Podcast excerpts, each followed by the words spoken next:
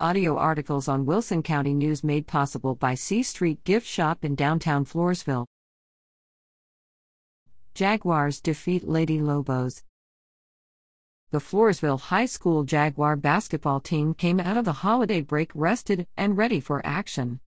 The Jaguars outscored the Uvalde Lady Lobos 11 4 in the opening quarter, but it seemed they took their foot off the gas in the second quarter as the Lady Lobos took that quarter 11 13 but it still wasn't enough.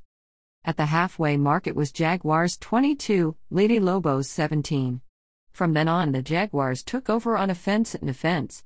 They outscored their opponent 24 to 20 for a final score of 46 to 37 and a Jaguar win. Scoring for the Jaguars against Uvalde, Jordan John 16, Kenzie Huron 11, Ashlyn Flores 7, Eva Cardenas 5, Destiny Spencer 5, and Gia Johns 2. The Jaguars travel to Carrizo Springs January 6. Scores for January 6. Floresville defeated Carrizo Springs 51 49.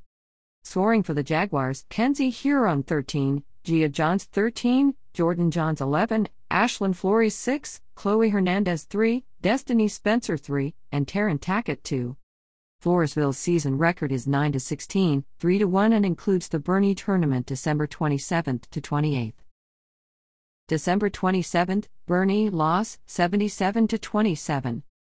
December 27, Tivy loss 56 to 14.